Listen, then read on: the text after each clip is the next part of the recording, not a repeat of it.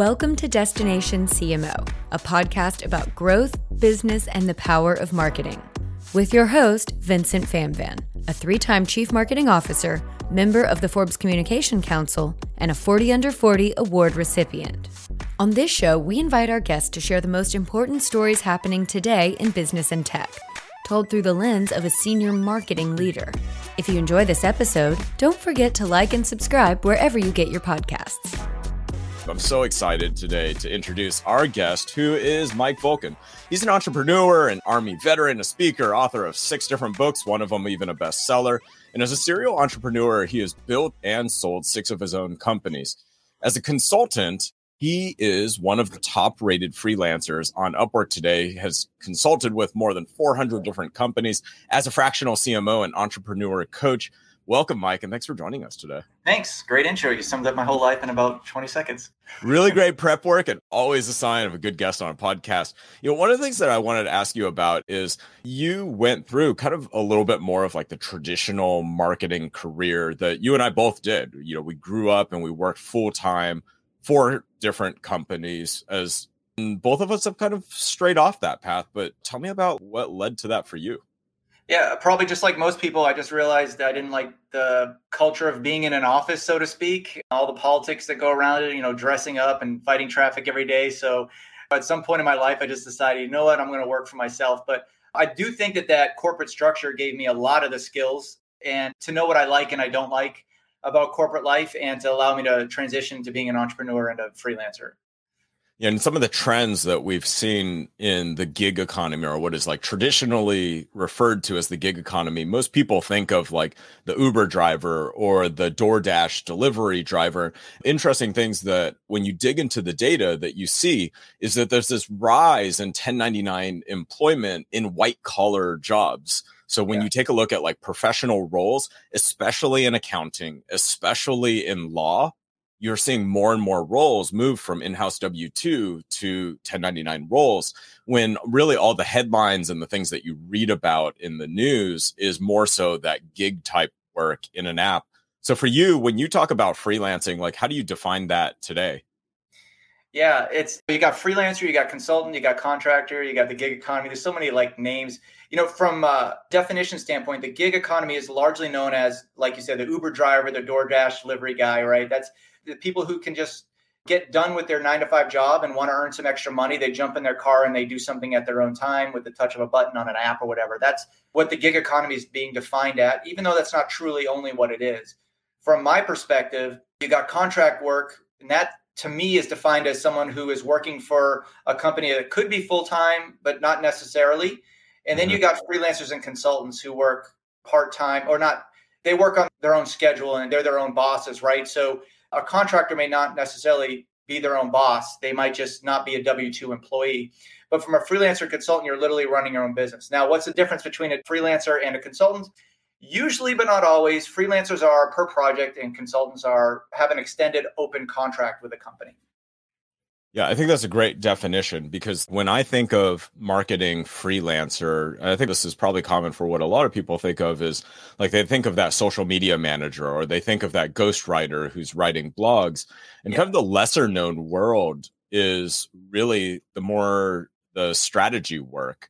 And so, especially in the type of economy that we're living in today, where a lot of economists have said that the US and the global economy will likely see a recession over the next 12 to 24 months, companies are really taking a look at what their permanent expenditures are. And so it might make sense for a company to even pay a little bit more today to gain some flexibility than to pay less and be locked in on an expense that they're investing in. And so this world of fractional CMO work was something that I had almost accidentally stumbled upon about five years ago. But tell me a little bit about kind of like how you've been exposed to that work and how do you describe the work that you're doing today? Yeah, you know, fractional CMO is a growing field. In fact, I subscribe to this newsletter called Trending Topics, and they always highlight the three most trending words on Google for the week. And this week, fractional CMO was the third most trending phrase what? People are typing in. Can you believe that? Yeah. So it just goes to show the rise in, in just fractional execs as a whole. Mm-hmm. Here you have most of the companies that are driving this economy are small businesses. usually being defined as 10 million or under a year, right? Yep. And then they need this leadership that they can't afford. Fractional CMOs usually go for quarter million or more a year, sometimes 300,000 up. Mm-hmm. How can someone making 100,000 a year or even a million dollars a year afford the, the leadership that they need in, in marketing, which drives sales, right? They can't.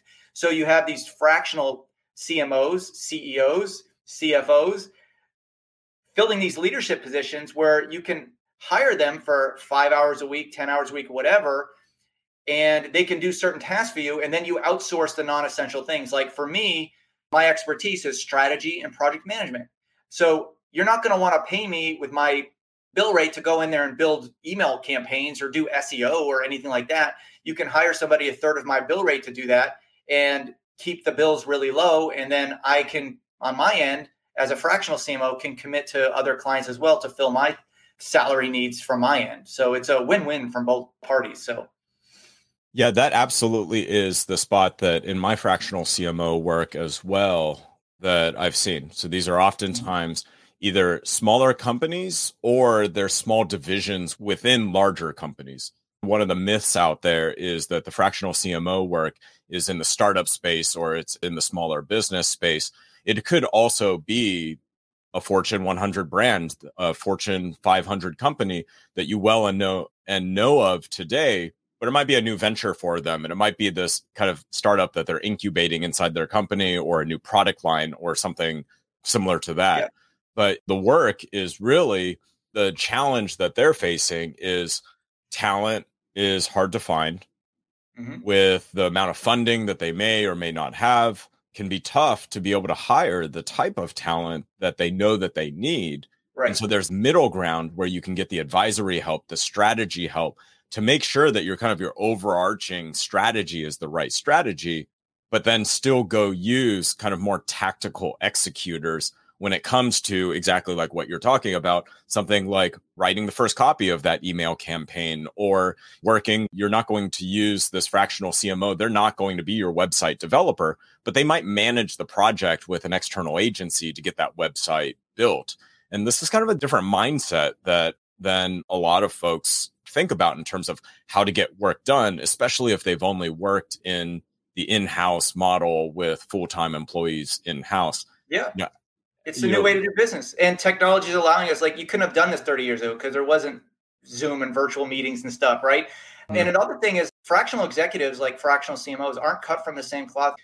There are fractional CMOs that only do inbound marketing. There are ones that only work with B2B enterprise companies. There only work mm-hmm. with there's some that only do B2C startups it allows you to find that very targeted skill set that you need. People hire me because I built and sold companies. I understand how to build value in companies. So when I build out my marketing campaign, it's how much value can we get if you're looking to sell this company five years down the road, 10 years down the road. We want this to be a lasting value multiplier. So they'll hire me to build out campaigns that improve company value because they have an exit on their mind. But they wouldn't hire me to do even though I do have experience with this B2B enterprise sales, they might find somebody who has worked for a competitor or in their local market that knows that particular product super well.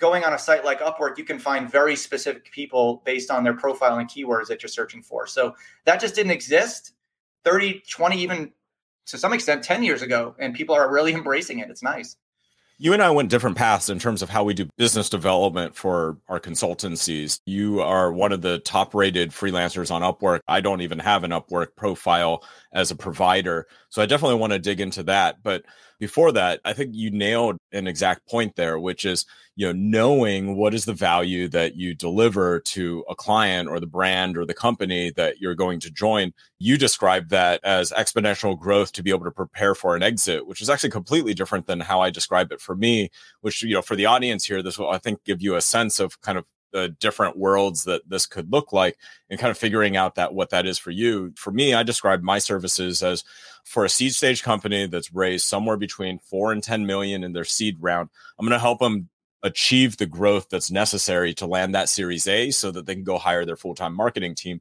So a mm-hmm. completely different outcome than what you're talking about where it's a more eminent exit that you're preparing for and your proven track record of being able to build and sell six of those companies. For a lot of folks, this, this is experience. If you're thinking like in your head right now, oh my gosh, I don't have this type of experience. How am I ever going to help somebody do that? More often than not, this is actually experience that you might already have in your past corporate experience. So it's not necessarily experience that you necessarily have to have as a consultant or as a freelancer. So let's talk about pros and cons of going onto a platform like Upwork. There's a, a lot of different marketplace platforms today, you made the decision to really do the hard work of building a profile, getting the social proof on the platform. Downsides of using the platforms is they all take some type of percentage cut, but you get exposure to potentially all of these clients. How did you think about that as you kind of took your approach to growing your base? It was a decision for me to have to go onto Upwork. I knew that if I was going to do that, I was going to commit to it. I wasn't just going to be one of the 17 million plus people on that platform, right? And just blend in with the crowd. So I committed to it. And when the end last year, what I did was I made a freelancer masterclass course for mm-hmm. people, not to plug anything, but it's on Udemy. But what I determined was like, there is an algorithm to Upwork on how people find you. I wanted to break that algorithm. I wanted not break it, but I wanted to crack the code on how to appear at the top of these searches for these companies that are searching for CMOs, for example. So I did so much testing. Like I didn't just put a profile up there and just see what came my way because I wanted to be able to if I'm going to commit at this time and the 20% of my revenue that Upwork is going to take, or 10%, depending on the contract size, I wanted to make sure that it was going to be worth it. So I was selected as their, I believe it was the marketer of the year or something for 2020. And I don't know how exactly they determined that. I just got a call one day out of the blue. They said, come on down at our headquarters in San Francisco. We'll pay you. We'll do some social media, whatever uh, posts. And I even just wrote a blog for them last week that they put on their homepage about cryptocurrencies and investing, how companies can invest in crypto. I know a lot of the people down at Upwork because that I've produced uh, such a great rating from clients that I've closed contract with. I can command a high price, and that combination allowed me to set myself apart from someone that has called themselves a CMO that might be charging twenty dollars an hour or something. That so I've kind of risen above that, and I've gotten the attention of Upwork of being able to close projects have happy clients at five star ratings at a very high hourly rate or project rate. Yeah, that's a really great point. And so, kind of myth busting number one freelancing in the marketing space is not always that $20 an hour or that $50 an hour, you know, design or web development. And there is this kind of completely different world that you might not be aware of if you're a marketing director or VP of marketing inside of an organization today, or maybe you're a leader at mid-sized or large marketing agency, just as equally apply to you. One of the questions that I always hear from folks who are taking this first jump into consulting or freelancing is how do I price myself? You know, the traditional like salary negotiation with the benefits is something that's yeah. kind of really well known if you're a job seeker. But your first step into consulting, like that can actually be something that's pretty tough to figure out. So somebody yeah. think about that myth number one on Upwork is it's not a race to the bottom. A lot of people say they don't join Upwork because they don't want to be blended in with or compete with $20 an hour consultants. That's not true. I charge regularly over $300 an hour and my plate is full. So, in terms of like how to price yourself out, would that be a good time to transition into this? Okay, so there's a lot of different ways you can approach this. If you are a corporate executive and thinking about going freelancing, like I did, call yourself a fractional CMO, work for several different companies at once.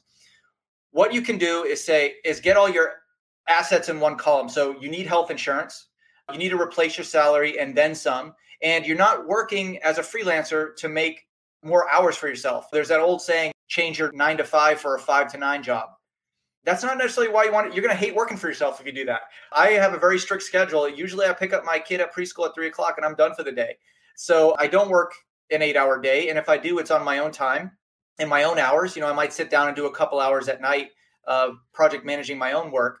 But what I would do to price your own self out is like, okay, let's say you're making $100,000 a year for the sake of round numbers. And you want to be able to make that and more working for yourself. So figure out what it's going to cost. There's 2,080 work hours in a year. So divide your salary by 2,080. That's how much you need to make per hour. Okay. But there's also fees on top of that. You need your own health insurance.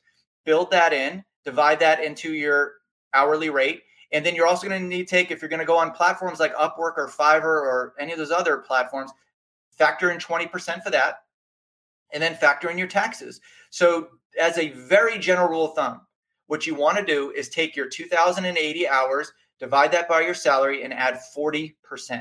That should be the number that you should be no lower than your hourly rate for charging clients. I love that advice in terms of like how to go through that math to be able to set that number.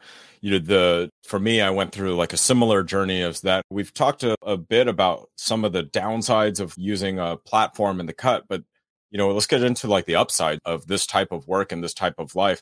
I just learned you and I both have young toddlers at home. So, same thing for me. I'm doing drop off in the morning, I'm doing pickup in the afternoon. And one of the things that when I started on this journey was I wanted Fridays as like a self care day. And the beauty of being able to do this fractional CMO type of work is Friday morning is my deep flow work. Like I'm doing heads down. That's my most productive me. hours. That's there you go. Too. Friday morning's um, my I do a walking meditation hike every Friday morning. So yeah, that's that's similar. exactly right. So I start out Fridays with yoga, and then I'll grind through maybe two three at the most hours of like deep focus work where I'm concentrated, I'm not distracted, I'm in a good like mental space. And then the rest of the day is me. And yeah. so whether that's I'm going to end up going for a walk, it's whether it's I'm going to meet up with somebody for lunch, whether it's that's where I'm just getting my errands done before the weekend. Like those are the types of lifestyle changes that you can make and it affords you. And then the other one, you add on kind of that percentage at the end of your number where you're adding on that buffer. I love taking the salary, the benefits. And if you don't know how much to factor in for benefits, one easy way to do that is just add about 35 to 40%, which yeah. is exactly about the percentage that you gave. And the only tweak to the calculation for me was like my number was 35 hours a week. And so mm-hmm. I took the number of weeks in a year, 52 weeks in a year, and I kind of built that into the lifestyle that I wanted to try to create. And then from there, you can figure out how many clients that you want to do, which industries, and start tackling it from there. You and I have a little bit of a different strategy there. Typically, all my fractional work, I'll only work with one or two clients at a time. I think you're in the range of like four to six clients at a time. So, how do you think about that? It's tough. I generally don't like to take on six clients as a CMO, but if I there's six different companies I really want to be a part of, I take it on. But I definitely don't bite off more than I can chew. Like I've had in the past project managers that have just helped me project manage my own life. Like mm-hmm. sometimes mm-hmm. you need that. And if you build in your hourly rate right, you can do that. And here's something else I didn't mention about your hourly rate. Once you become full, you raise your hourly rate. Like my base, I don't go below is $300 an hour. But if I'm full and I have, you know, a company that comes to me and says, Mike, we really need you for five hours a week, then guess what my new hourly rate is? It's like 350 or 400. I even charge more than 600 an hour for some high level one off consulting because if I'm going to take time away from my free time to talk and I'm totally full and I'm burned out, like there is a number that you'd be willing to take. And if clients are willing to pay for it, then by all means, it's not anything dirty or nasty. I mean, if it's a meeting of the mind. So it just depends on how light or full you are in work. And you're going to have up months and you're going to have down months. And that's part of the fun and being scared of working for yourself and the nature of being your own boss. Yeah, the being scared part is something that I can definitely relate to, especially when I'm only working with when I plan to only work with one or two clients at a time, where yeah. it does take typically at least a few months to be able to go find, mutually vet, see if it's a good fit. And the type of work that I'm doing, typically these are essentially about 12 to 16 months worth of work. But like everything else in contractor life, nothing is guaranteed. Yeah. When and is that so, going to end? It could end tomorrow. I mean, it's the nature of business. So you always have to have a good backlog. I would recommend having something to where you're building up a, a newsletter list or an email list so you can continually drip to people, hey, I'm available, you know, this next week or this next month, or I have a major project coming off my plate. And you have a go-to list of a few hundred people that you can email. Yeah, and I've been pleasantly surprised. My clients, the engagements typically end when they're going through a fundraising round oftentimes like if i want to join the company full time there's an opportunity for me to do that if i wanted to and if i don't then i'm hiring in the person who's going to replace me yeah and i've been lucky. A lot of my clients have referred me to the next client that i actually end up starting an engagement with or you know it's a the investor from one company is doing an investment in another yeah. company and they're looking for a similar thing. And so what i love about this episode and kind of like this conversation with you is like i'm hearing a completely different approach than mine where it's really behind the scenes. It's emails it's working personal relationships and Even pre-pandemic, it was like one of the first ones was like sitting across from somebody at lunch, just catching up. And it was somebody who was in my network for the past. And they said, Hey, my CMO's about to leave. Like I could use some help until we can hire a replacement. What's your rate? And at the time, like I wish my math was fast enough to be able to come up with a number, but I yeah. just threw a number out there and he said, Yeah, that sounds good. We'll get in touch. We'll get that done next week. And then in my head, I was like, oh, maybe that number wasn't high enough. But what I love about yeah. what you just said is if you find yourself full from a time perspective, then it's a simple supply and demand. That means you need to increase what that rate is. And, you know, for me, I really value the ability to be able to get deeply integrated into companies. And these are kind of some of the decisions that you need to figure out in terms of like how you want to work with your client. But for me, I am inside their Slack. These are all technology startup companies, so they use Slack. And so I am in there, but that comes with limits. That means that I'm much more easily accessible than somebody else. But the opposite side of it is I have the full context of the business, and it's a lot easier to be able to follow up with somebody versus having to send them an email if there's something that I need to be able to be successful. That only works for me with one or two companies. There's no way that I would ever be able to be in the Slack account for 10 different companies. So I think as people are listening to this episode, this is like some of the things to think about in terms of like how you want to build out your personal business. I know. That's probably the the bane of my existence is these companies. I sound like an old guy when I, you know, Slack, uh, productivity killer. Texting, I never give my phone number out to clients and tell them, well, they have my phone number, but not to text me. I say I don't text. I do the Pomodoro technique when I work, you know, so yep. my phone is off, it's face down. So whenever it blinks and I got a new Slack message, like I have times when I look at that. And if you don't know what the Pomodoro technique is, I highly recommend you look into it if you're a consultant, you need to be able to know about the Pomodoro technique or workflow, or you're going to be procrastinating and making yourself available to do stuff that's not helping your business. So, as a tip, there you go, focus time. That's a Pomodoro technique. As a tip, if you are going to get in with clients, tell them how you communicate. I have clients all the time say, Can you join Slack? Yes, I can, but I'm not on demand for live chats and stuff. Like I will check Slack twice a day, just like I check my email, but I am working I work hourly, so I need to stay productive. And they understand that. When people text you or Slack you or message you on Trello, Asana, Monday, name your software program, they're expecting an immediate response. That's the reason why I say everything should go through email for me. It's easily searchable. I can check it on my own time and I can stay focused on my work. Yeah, absolutely love. I mean, there are a lot of nuggets that I just heard in there. So, kind of summarizing for everybody Pomodoro technique, I just put up on my screen. So, I use a Chrome extension that's called Momentum this is what momentum looks like right here and you know same thing as you this is like the bread and butter so if i hit this to do on the bottom corner there's my to do list i can easily take notes in here but i can also switch over to this timer type what i'm actually working on and just hit start and then just put my entire laptop on disable notifications you and I have a different approach to Slack. You know, for me, I am in the company's Slack. There comes with limits to that compared to like being a full time employee.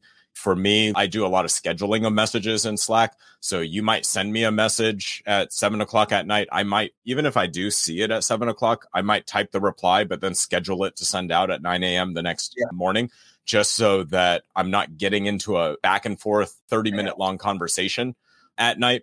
And so these are kind of like the personal preferences that you got to think of. But Mike and I also run kind of different consultancies because I have one or two clients. I'm not in the Slack for five plus clients, which 100% wouldn't be manageable. And eh, there was something else that you said that I absolutely loved earlier too, which is kind of like rate by clients. For me, the less number of hours I'm working a month, the higher the rate ends up being because the mm-hmm. context switching is a lot harder. It's a lot easier if I'm working on these long term projects and I'm kind of deeply ingrained. But that's kind of the decision that I made that could be different than the decision that somebody listening to this right. could make. One of the things that I want to get into too is you hear a lot of freelancers or consultants saying, well, you know, the downside of consulting or freelancing is you have to, you're trading time for money. And in order to make money, you always have to put in time. And that isn't necessarily the case in some of the things that you and I have both done. So let's talk a little bit about how consulting takes a lot of somebody's time, but what you can actually do to create passive revenue streams. Yeah, there's lots of passive revenue streams. I mean, look, I wrote a book, the bestseller, the first one that I wrote is still giving me income, and that was back in early 2000s. Like, books are a great source of passive income. You could do a software program, you could productize your service, you can outsource your work and just bring it up to your expertise and deliver it to the client. But there's nothing wrong with trading your time. Like there's this mantra lately where to be a great entrepreneur, you need to be able to just have somebody else do all your work while you just collect the checks. It's mailbox money. Like, I don't agree with people who say that. Like, even if I'm quote unquote retired, there's no way I'm sitting around just golfing all day long. Like, I'm still going to be working. I have dreams someday of starting a foundation. That's what I would love to do, a charitable foundation, and make that my life. But I don't know what it is about this latest generation that feels like everything has to be passive and just money because it's going to come through you and give everybody else the work and you just collect the checks. Like, I don't agree with that at all. There's nothing wrong with putting in a hard day work and, and learning some stuff.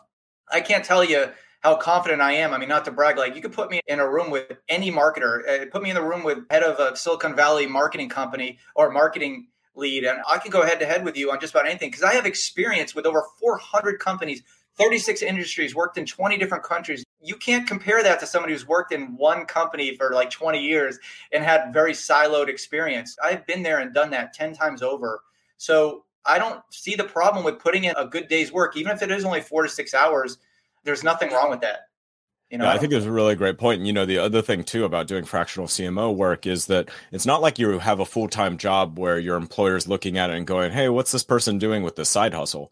Because you're part time by nature. And so you can do these other things. So, you know, for you, and I'll bring this up on screen, you have these Upwork classes, you have these books that you're putting out. I don't even know what hot sauce is. If I, I just put that up yesterday, it's uh, it's totally random. It's a charitable. Fifty percent of the donations go to charity, but I'm a hot sauce aficionado, so I just I spent six months developing the perfect hot sauce. That's my contribution to the world.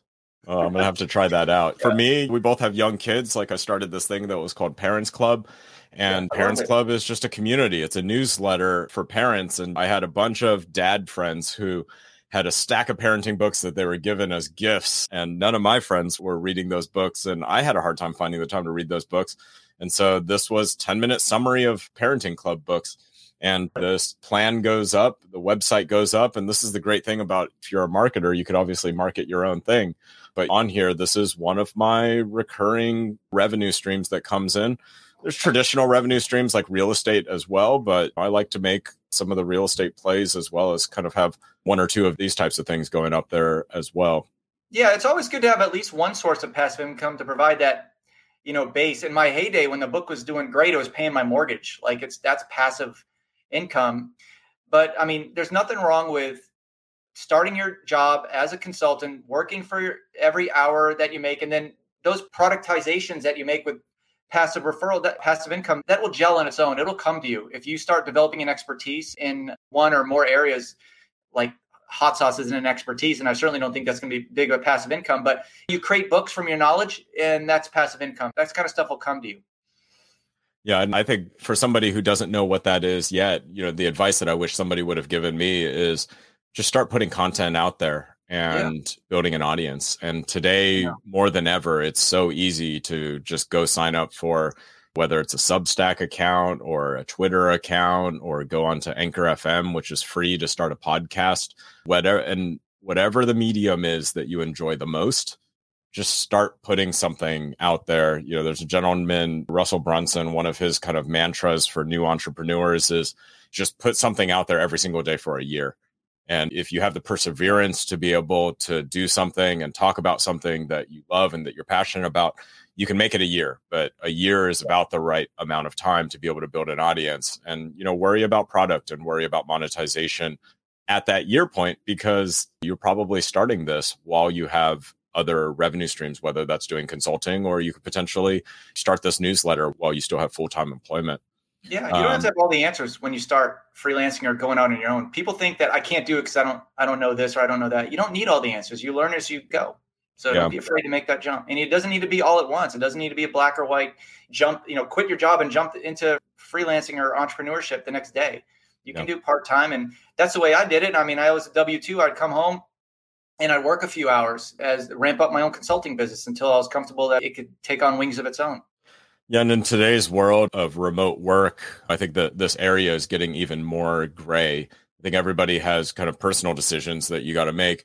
I did the same thing as you, and but it was also before the pandemic where I'd do my nine to five, and then at night I'd put in a few hours on my own thing.